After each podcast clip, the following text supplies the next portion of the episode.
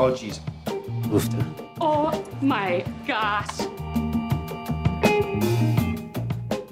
You're listening to ah Aw Geez, a Fargo recap podcast from Minnesota Public Radio. We're here to provide an authentic Minnesota take on a show that's named after a city in North Dakota. Every week we go over what happened and who's dead now. We'll ask experts to weigh in on the show and talk about the murders, the mob, the music, and more. I'm Tracy Mumford. I write about books for NPR and I watch a fair amount of television. I'm Jay Gabler. I write about music for The Current and YourClassical, and I'm an editor at a pop culture blog called The Tangential. This week, we talked to Vancouver actor Emily Haine. She plays the charming and morose Noreen Vanderslice on Fargo. But first, we need to talk about what happened last night, and quite a bit happened. It was a long episode. Oh my God, I couldn't believe it. So, I mean, we open with three people getting blasted through a window in this office. And this was insane. It's initially really confusing because we don't recognize these three characters who are killed. So we're left trying to figure out wait, who are these people? Where are they? Wait, was that Bear as one of the window washers? And who's the other guy with Bear on the window washing like catwalk? Exactly. We're in this random office. They're talking about corporations and stuff like that. And yep, it's the old window washer masquerading murderer. And if you look close, it is Bear and the Gerhardt's new friend who's in from Buffalo, Ricky. Ricky. Ricky, very stylish dresser, definitely bringing the urban fashion of 1979 to Fargo, looking good and uh, seems to be effective at his job, at least insofar as he and Bear successfully take out three people who we later learn are high ups in the Kansas City mob, or at least people with uh, connections in the Kansas City mob. So, three bodies in, then very appropriately, we go to a funeral that's on the Gerhardt compound. They are laying Otto to rest, RIP Otto. He was killed in last week's shootout. We have confirmation now that the Gerhardt patriarch is dead. They're also having a funeral for Rye, but they don't have Rye's body. All they have is the belt buckle, which Simone places the eagle in the hole that they've dug. And we'll come back to that belt buckle later. But also, this made me wonder like, yes, we know Ed ground up Rye's body, but where did it go then?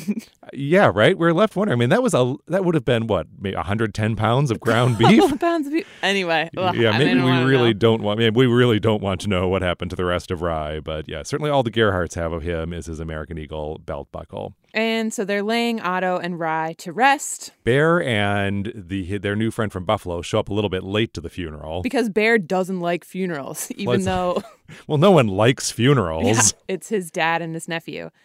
And they've got a little plan of their own, but Simone doesn't want to hear it. And Simone and Floyd have this really brutal talking to. So Simone says this family deserves the ground. Yeah, she's done. She's done with both her family and her would-be adopted family in Kansas City. So she gets in her car and peels off just in time for the cavalry to arrive.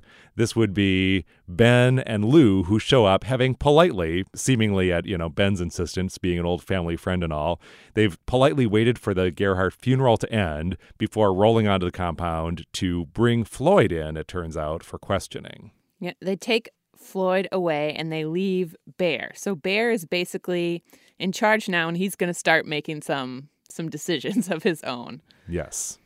But Floyd is now at the station. I love her. She's got her big fur hat on. She pulls out her smoking pipe and Hank and the Fargo chief of police are trying to broker a deal with Floyd. They're letting her know, you know, we know that you started this war. We know you can end it.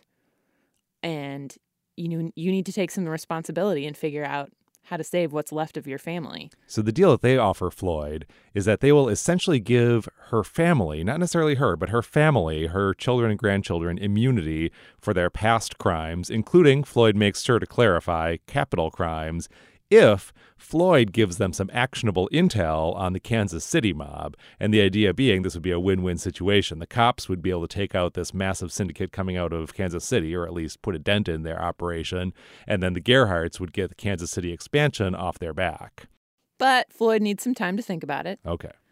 Uh, Simone is on the road heading to the Pearl Hotel per usual. I was like, Simone, what are you doing? They shot up your house. That should be a deal breaker. You should not be going to see Mike Milligan. She still seems to feel that Mike Milligan is going to have some kind of soft spot for her, or at least isn't going to dare to do anything with her. She bursts into that hotel and she's pissed. She's like, You were supposed to kill my dad, not my grandpa. She's high on cocaine, That's right. this and, being the 70s.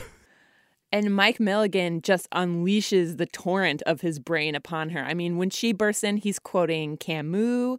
He switches to French. I mean, he's pulling out all the stops, and it's completely lost on Simone. She's like, Are you just going to quote the thesaurus at me? Then there's a shift when Milligan threatens Simone, and Simone, for the first time, realizes that Milligan might use her to get to her family. Right. Milligan is sort of pointing out that he is guessing Simone is her grandmother's favorite. So now Simone can be leveraged and is literally being leveraged with her hair being grabbed by the remaining kitchen brother when dun dun dun dun. The cavalry arrives again. It's Lou and Ben. They bust down the door of the hotel room and they're there to save her. Lou asks Ben Schmidt to get Simone out of there. Uh, and Ben Schmidt's like, Well, what about you? And Lou's like, I didn't say not to come back. Great moment underlying that Ben Schmidt is a terrible cop, which Yeah. we'll get back to. So Ben takes Simone in the elevator. Simone seems to be trying to seduce Ben into not telling anyone that, of course, now the cops have seen that Simone is in cahoots with Kansas City, and Simone doesn't want that to get out. So she is trying to play sweet with Ben until she just goes ahead and knees Ben in the crotch, says she's done lying down for men, storms out of the elevator, leaving Ben hurting, and Lou hanging out upstairs with Mike and the kitchen brother. And they kind of have this ideological showdown that for me is summing up a lot of stuff that's going on in this season. Are you familiar with the phrase manifest destiny? Yeah, but see, here's the thing. I own two pairs of shoes a summer pair and one for winter. We're not meant to have more than we can handle. That's what I mean. So, this need for conquest, you know, trying to own things that aren't meant to be owned. Like people? That's an example. But also places. Believing we can tame things. That's a problem, right? Not a solution. You're saying capitalism is a problem? No. Greed. And we're getting this greed is evil message, which we've gotten again and again. And Lou is this humble, simple guy. Yeah, and the erudite Mike Milligan, who has an acute sense of irony, is pointing out, not so gently to Lou, that here's Lou saying, hey, don't try to be expansionist, don't try to take what's not yours. And Mike is pointing out, oh, really? You know, aren't what about manifest destiny? Implying, aren't we sitting on land that was stolen from Native Americans by white people? So Mike is unapologetic. He says, we're the wave of the future. You don't see that or understand that, maybe, but we're not going anywhere. Which for me was sad because I was realizing how much Lou really does belong to the past. He's this stand up family man with the simple sense of right and wrong. And we're about to get into the super greedy 80s. I mean, Mike Milligan's team is the one that wins out ideologically. I hadn't thought about that. Mike Milligan could uh, have a future for him on Wall Street, couldn't he?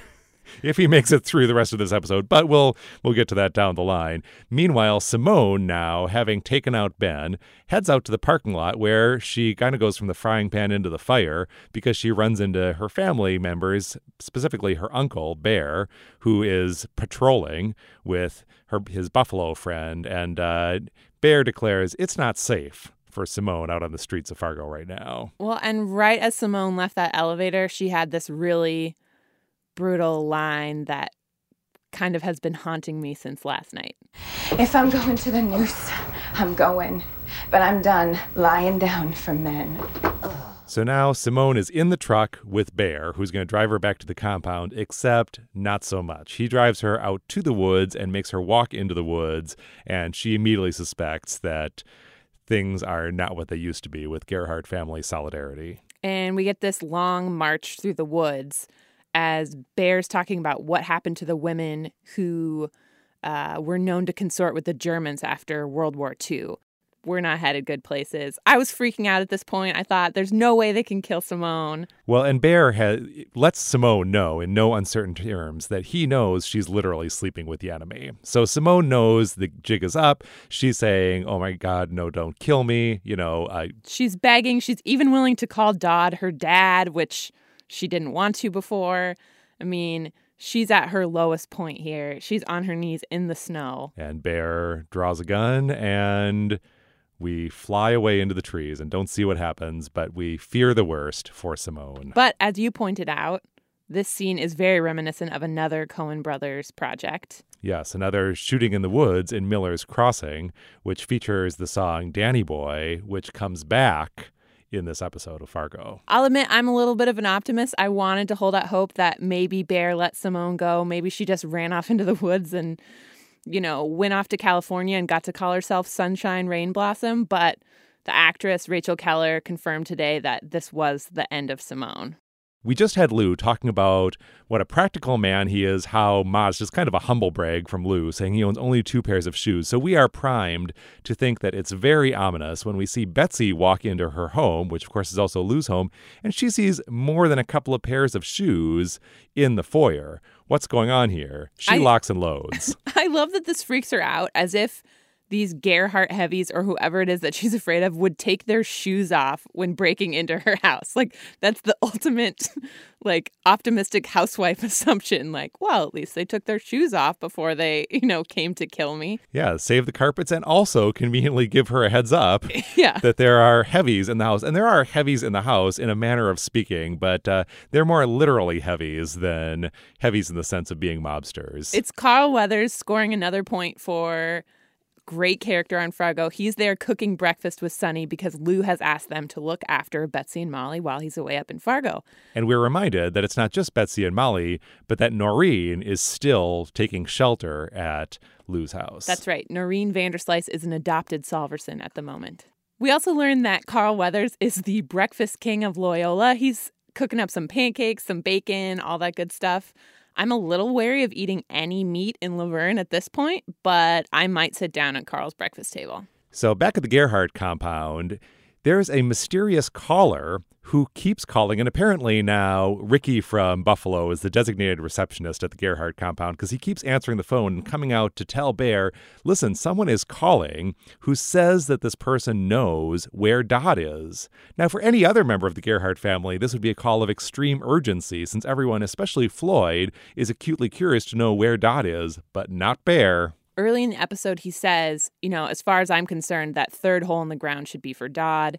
I mean, killing Simone was basically his way of getting back at Dodd for Dodd getting Charlie involved. Now his son, Bear's son, is in the prison, and so he took out Dodd's daughter. I mean, it really seems like Dodd is dead to him. Yeah, so getting back at Dodd and then also removing a liability for the Gerhardt family. And so we're kind of led to believe that Bear assumes Dodd has been captured possibly by the Butcher of Luverne and that Bear is perfectly content to let that Butcher of Luverne do what he will with Dodd, whether take him out, sell him to the other side, whatever happens, Bear does not care, and he lets Ricky from Buffalo know that that is his view. Ricky thinks that's a little cold. I guess they're a little kinder about these things in Buffalo. Meanwhile, at the Fargo precinct, Floyd has made a very difficult decision and she's going to flip. She's going to tell them everything she knows about Kansas City and how they smuggle their drugs in exchange for a deal for her family's immunity.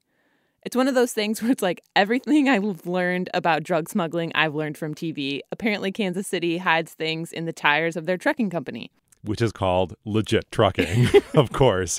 Yeah, and this is uh, echoes of the uh, first season where there was much discussion of how trucking in the upper Midwest is controlled by that Fargo syndicate. Well, it turns out maybe it's more the Kansas City syndicate back in 1979. Speaking of Kansas City, Mike Milligan in his room at the Pearl Hotel gets a very ominous call from the Kansas City folk. They are super pissed that Bear and Ricky executed people on their turf. As the Kansas City leader says, you know, now I've got blood on my socks.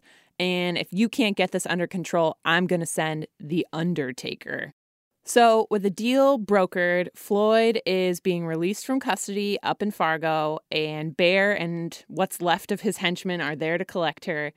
And as Lou and Hank are on the front steps of the police station, they get a little new piece of information about a Gerhardt heavy we haven't seen all episode, Hanzee Dent. Hanzee Dent has taken out a couple of troopers in Sioux Falls, South Dakota. He is on the trail of Ed and Peggy, who we've also not seen or heard from the whole episode. We also haven't seen Dodd yet. There were so many questions at this point. We hadn't seen like four of our major characters. When Lou and Hank take this information and want to act on it, Ben Schmidt, the Fargo cop, shows again just how crappy of a cop he is. He's like, oh, you know, that kind of sounds like South Dakota's problem. And we just brokered this deal with Floyd. We should probably just, you know, just leave it be. And Lou lets him have it. Finally explodes. You're a shit cop. You know that, right? Meanwhile, Floyd goes back to the compound with Bear. Bear very clearly lies about where Simone is. Like, oh, she ran off. She just hasn't come back She yet. She kind of left in a hurry. Oh, yeah. Huh.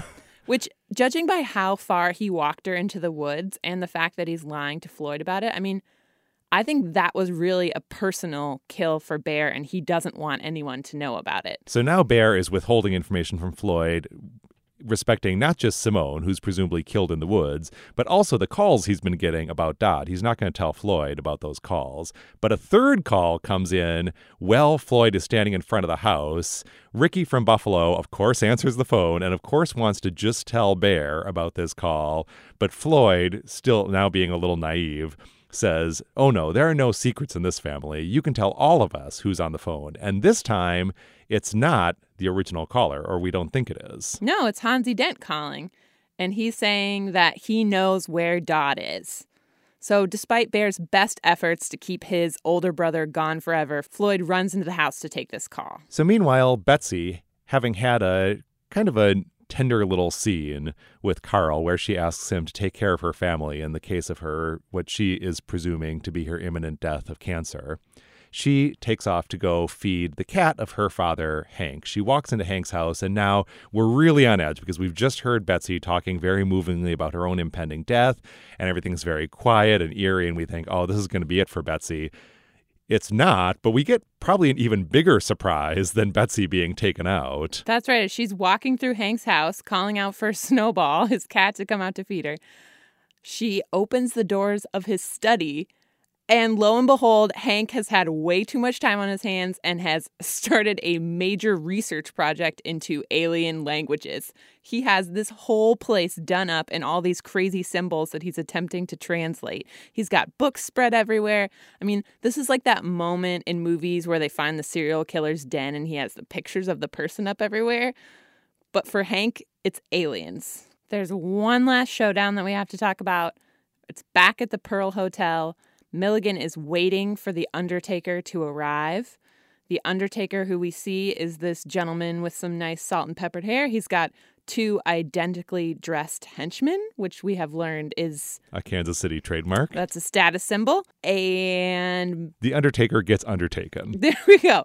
Milligan has a gun hidden in his sleeve. He executes the Undertaker and his two minions like it's nothing. I mean, with the help of the remaining kitchen brother. And then he gets the call of a lifetime. And it's the butcher of Luverne himself, Ed, who says that he's got Dodd in his trunk. Last shot of the episode Ed gets in his car, leaving a phone booth. On the window of that phone booth, there's an incomplete game of Hangman, and you had to solve this one, Tracy. I couldn't figure out what was being spelled, but you correctly all, guessed. Almost all the letters are there, but it says Sioux Falls. Sioux Falls, South Dakota. Here we are. Time for Life Spring. Time for bodies stacked up to the second story.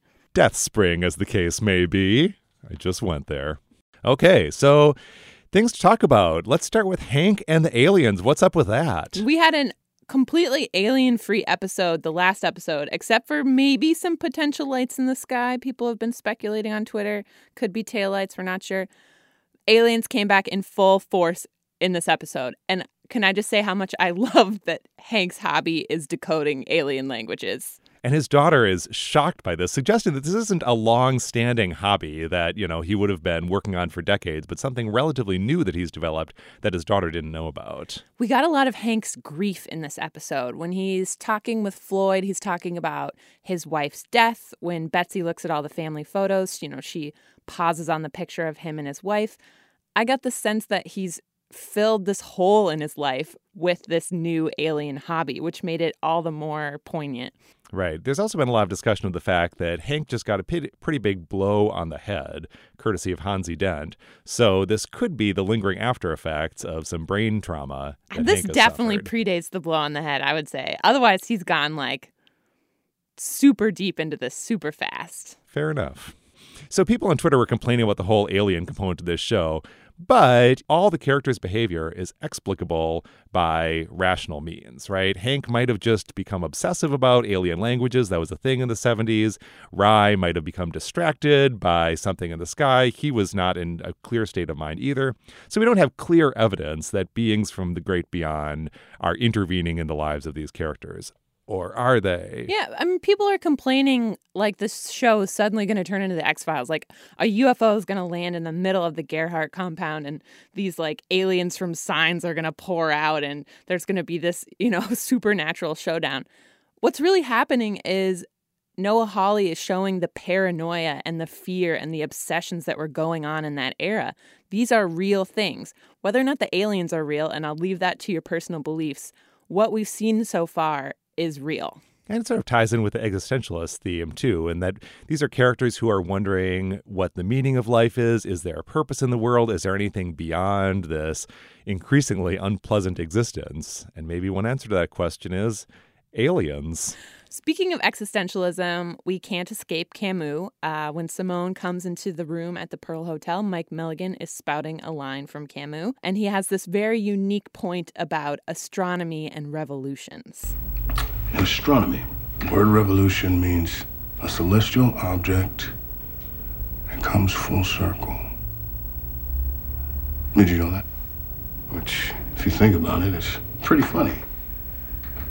Considering here on Earth, it means change. So again, we have this reference to the cyclical nature of existence, the Sisyphus myth.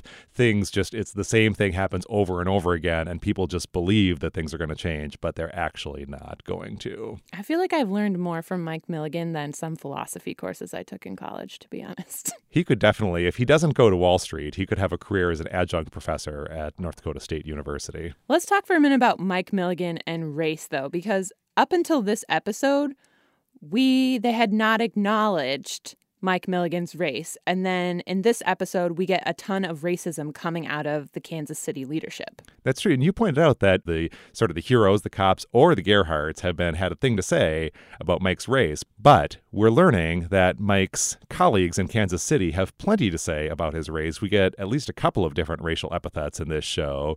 And Mike seems to be taking this with a slow burn. I mean, when he quotes Martin Luther King to his, presumably his boss in Kansas City, and he tells him, You need a new quote, he's dead. I mean, to me, this is very clear that there's a lot of racial tension that's been happening there, which has been completely absent in the first part of the series. On the other hand, we've talked about Hanzee's race a lot. I mean, every time they talk to him, they call him like you're Indian, the Indian. And Mike's reference to manifest destiny in this episode really ties that those questions of race together with the broader theme of entitlement, of expansion, of whether you can be happy with what you have or whether you need to take what belongs to others. And also this profound irony, right? That this whole drama of good and evil and possession and territory. This is all unfolding on a landscape that has seen profound tragedy, war, exploitation, uh, genocide. This is all unfolded on this Midwestern landscape in the 19th century. These characters are, in a sense, reenacting what has gone before. Is this kind of a call out to the black and white faux Reagan film that started the series, the massacre at Sioux Falls, which was the cavalry versus the Native Americans? Um, I mean, we've been set up for this manifest destiny, and now that topic has returned. Absolutely. That's a, you have, as in a movie, these characters who have these narratives of heroism and entitlement, and they have stories to explain the meaning of their lives, but the actions that are happening are just resulting in such profound suffering that you could be left wondering, like Noreen, does anything, does any of this mean anything? Are we all just going to die in misery? Bleak, bleak, bleak, bleak. Should we catch up on what's going on with the Gerhardts? Because that's become very confusing now. This war is fragmenting and family members are turning on other family members. Right. So, just for the record, Otto, dead. Rye, dead. Simone, dead. Dodd, in a trunk in South Dakota. Yeah. Hanzee, Possibly wishing he was dead. yeah. Hanzee, also in South Dakota, attempting to find Dodd. Um, Bear has committed, a, well, he's killed his niece and he's keeping that a secret from the rest of his family. Um, and he declared in the woods, uh, none of us are family anymore. Yeah, he's lying to his mother now. And you've really had quite a character arc with Bear, who was introduced to us in the sort of pre show publicity materials as a guy who seems gruff but has a heart of gold. I know. What? Where was that heart of gold in the woods? I was like, no, this can't happen. He's supposed to be like the lovable bear. I think he's lost it. I think his heart of gold has been broken when his son was involved in this shootout against his wishes and now he's imprisoned and Right. So Charlie in prison, Floyd just released, but she made a deal. And they're also, they've lost a lot of their henchmen and a lot of their allies. In the first couple minutes of tonight's episode, we saw the three South Dakota mobsters who we saw before sitting on the couch um, when they were discussing alliances and the potential war. We saw the Kitchen Brothers and various Kansas City people take all three of them out uh, in a bar, in a toilet, and then in the snow. But by the end of the episode, the Gerhardts may have made some even more potentially powerful allies. Because when, after Floyd makes her deal and goes driving away, we get this sort of telling line from Lou where he declares, I think we've just chosen sides. Dun dun dun. So is it now going to turn into the Gerhardts and the cops against Kansas City? Is that Well- what this is going to come down to? But now Kansas City, so the Gerhardts have been warring against each other, and now Kansas City is warring against itself because Mike Milligan has just taken out the Undertaker. So He's gone rogue. both sides are having internal conflicts, Yes. to say the least. So something I was wondering about was the scene where Floyd is spilling about the Kansas City mob, and as that's happening, we're simultaneously seeing Mike Milligan's forces dwindling. Do you think that was meant to sort of represent the passing of time and the dwindling of Kansas City's forces and Mike Milligan's power specifically? Yeah, because it starts in the hotel room and he has all these men surrounding him and they sort of peter out as it goes and his appearance also deteriorates as the scene moves forward. Normally we see him dressed to the nines, right? He's rocking his bolo tie, he's all dressed up. But by the end, he's defeated on the couch. He's got his collar undone, his room is a mess, and he's alone.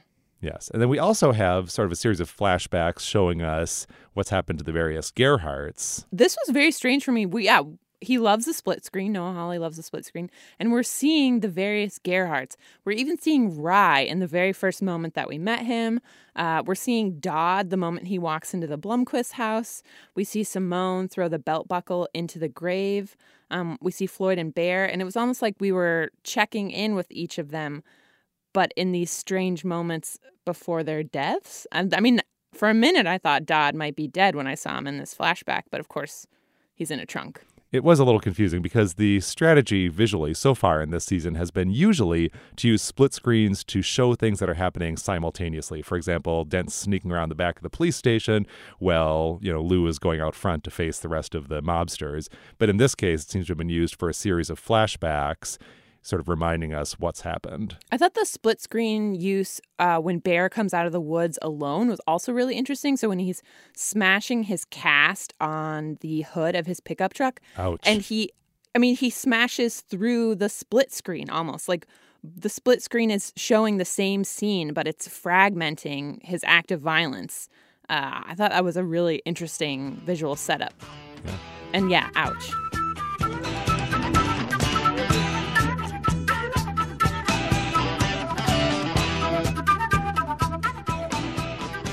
Noreen has quickly become one of my favorite characters on Fargo with her morbid existentialist nature and her really excellent choice of sweaters.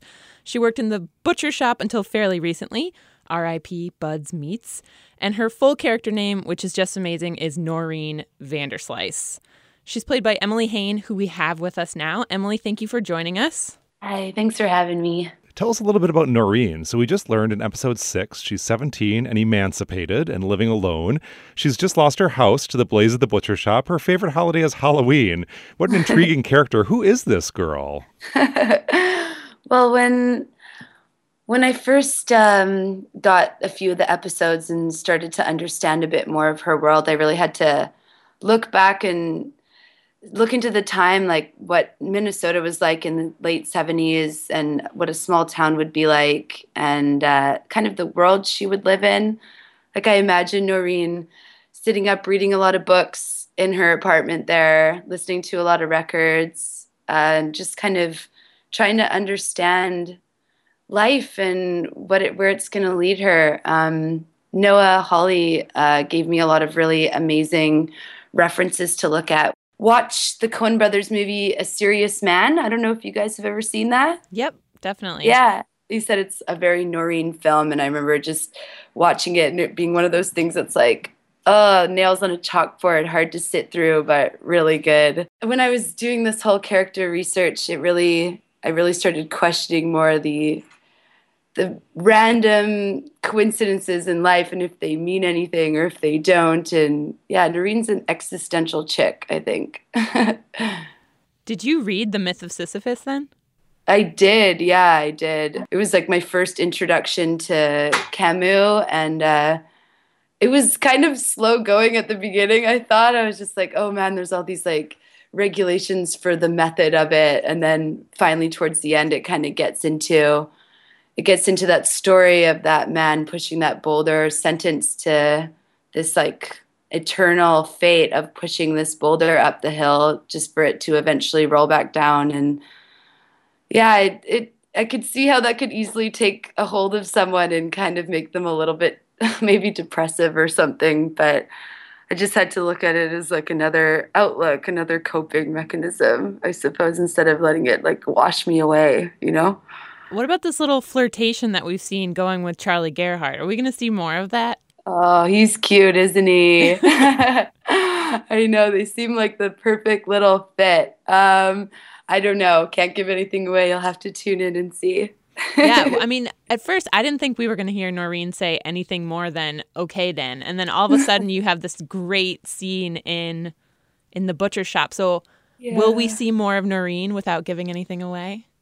Yeah. Um, originally, I was cast to do six out of 10 episodes, I believe it was. And then I guess um, maybe Noreen's really fun to write for as a character. Uh, so I ended up getting a, like a really a more substantial back end, and I'm in it till the end there. So uh, you will be seeing more of Noreen before awesome. it's all over. Yeah. So you mentioned working on your accent. How was it like to uh, yeah. uh, master the accent? Did you find that Minnesotan accent similar to Canadian accents? What were the differences? Well, it kind of sounds similar, doesn't it? I don't know. I we think, think so.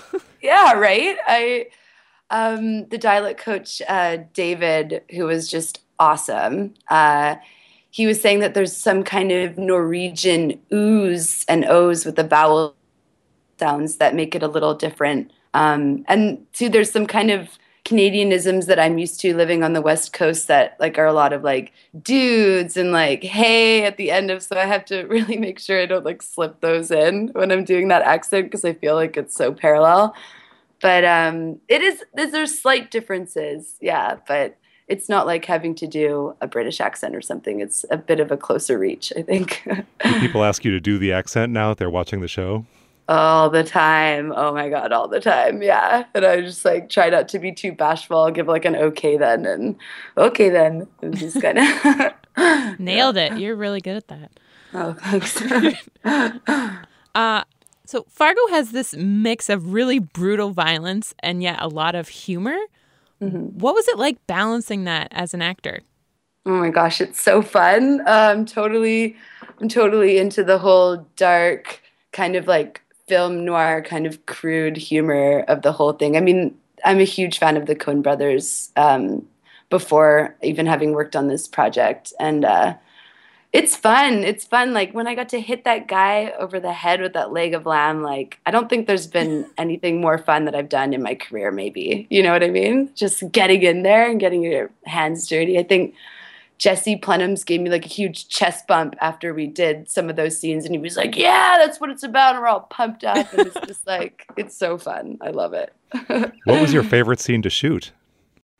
Ah, oh, well, of the scenes we've seen yeah, so wait, far. Was it the leg yeah. of lamb? Yeah. Uh, well, it might be. It might be the leg of lamb. It was also crazy to because we rented out this whole arena for that fire scene and it was amazing like the crew built two identical sets like to the back of the butcher shop and we just burned them both down like with real fire and a, firemen and a crew and pyrotechnics and like i've never you know i'm not an arsonist or anything but that was fun that was really fun to burn that to the ground yeah what other kind of historical research did you do or did the show provide you with?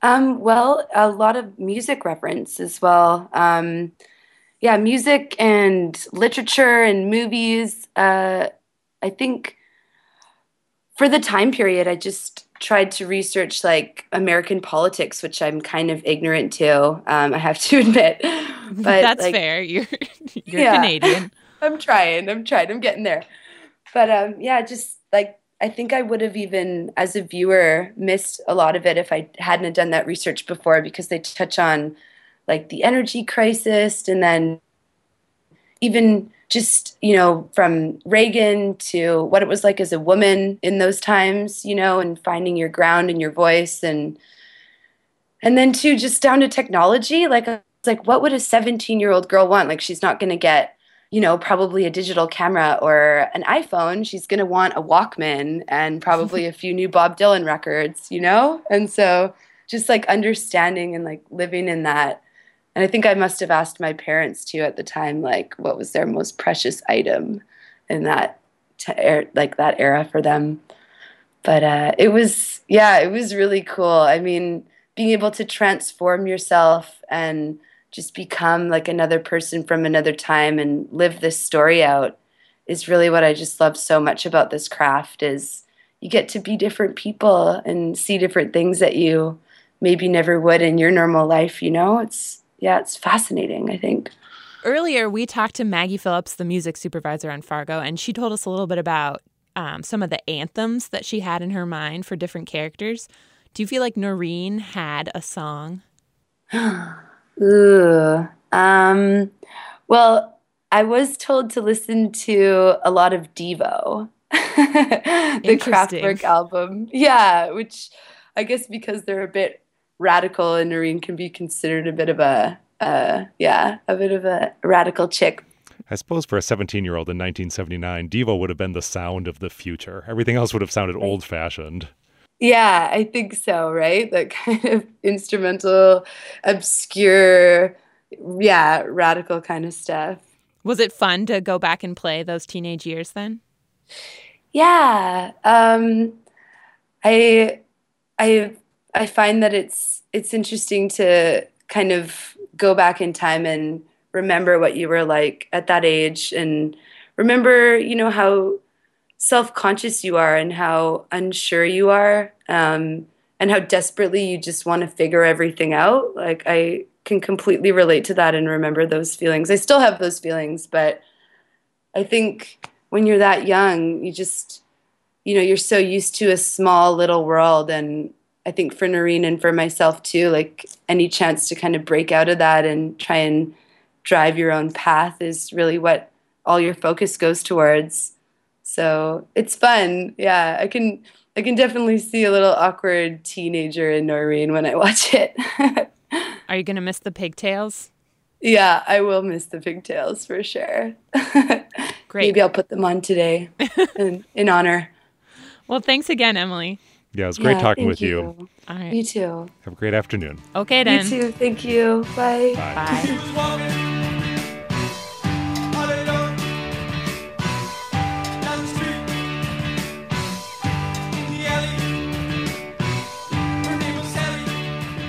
So I really liked your theory about the curse of the belt buckle.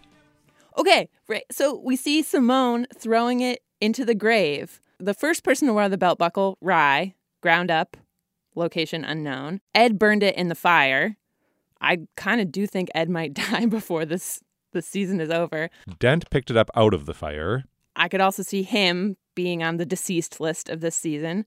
And then it transferred to Simone. And the moment she throws it in the ground, I mean, she's dead an hour later. And who else might have handled it in between? Dodd, Floyd.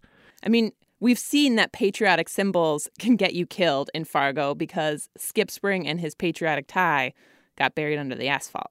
So your hypothesis is that at the end of this season, everybody who we've seen touch the belt buckle is dead.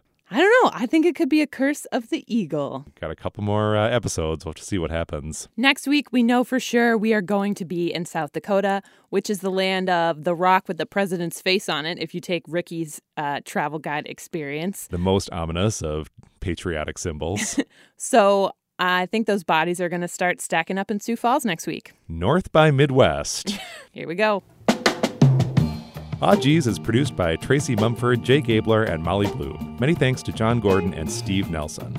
We're live tweeting the episodes on Twitter at ah AWJeez Podcast. That's A W J E E Z Podcast. Our theme music is by the Valdons, courtesy of Secret Stash Records. Okay, then. Bye now.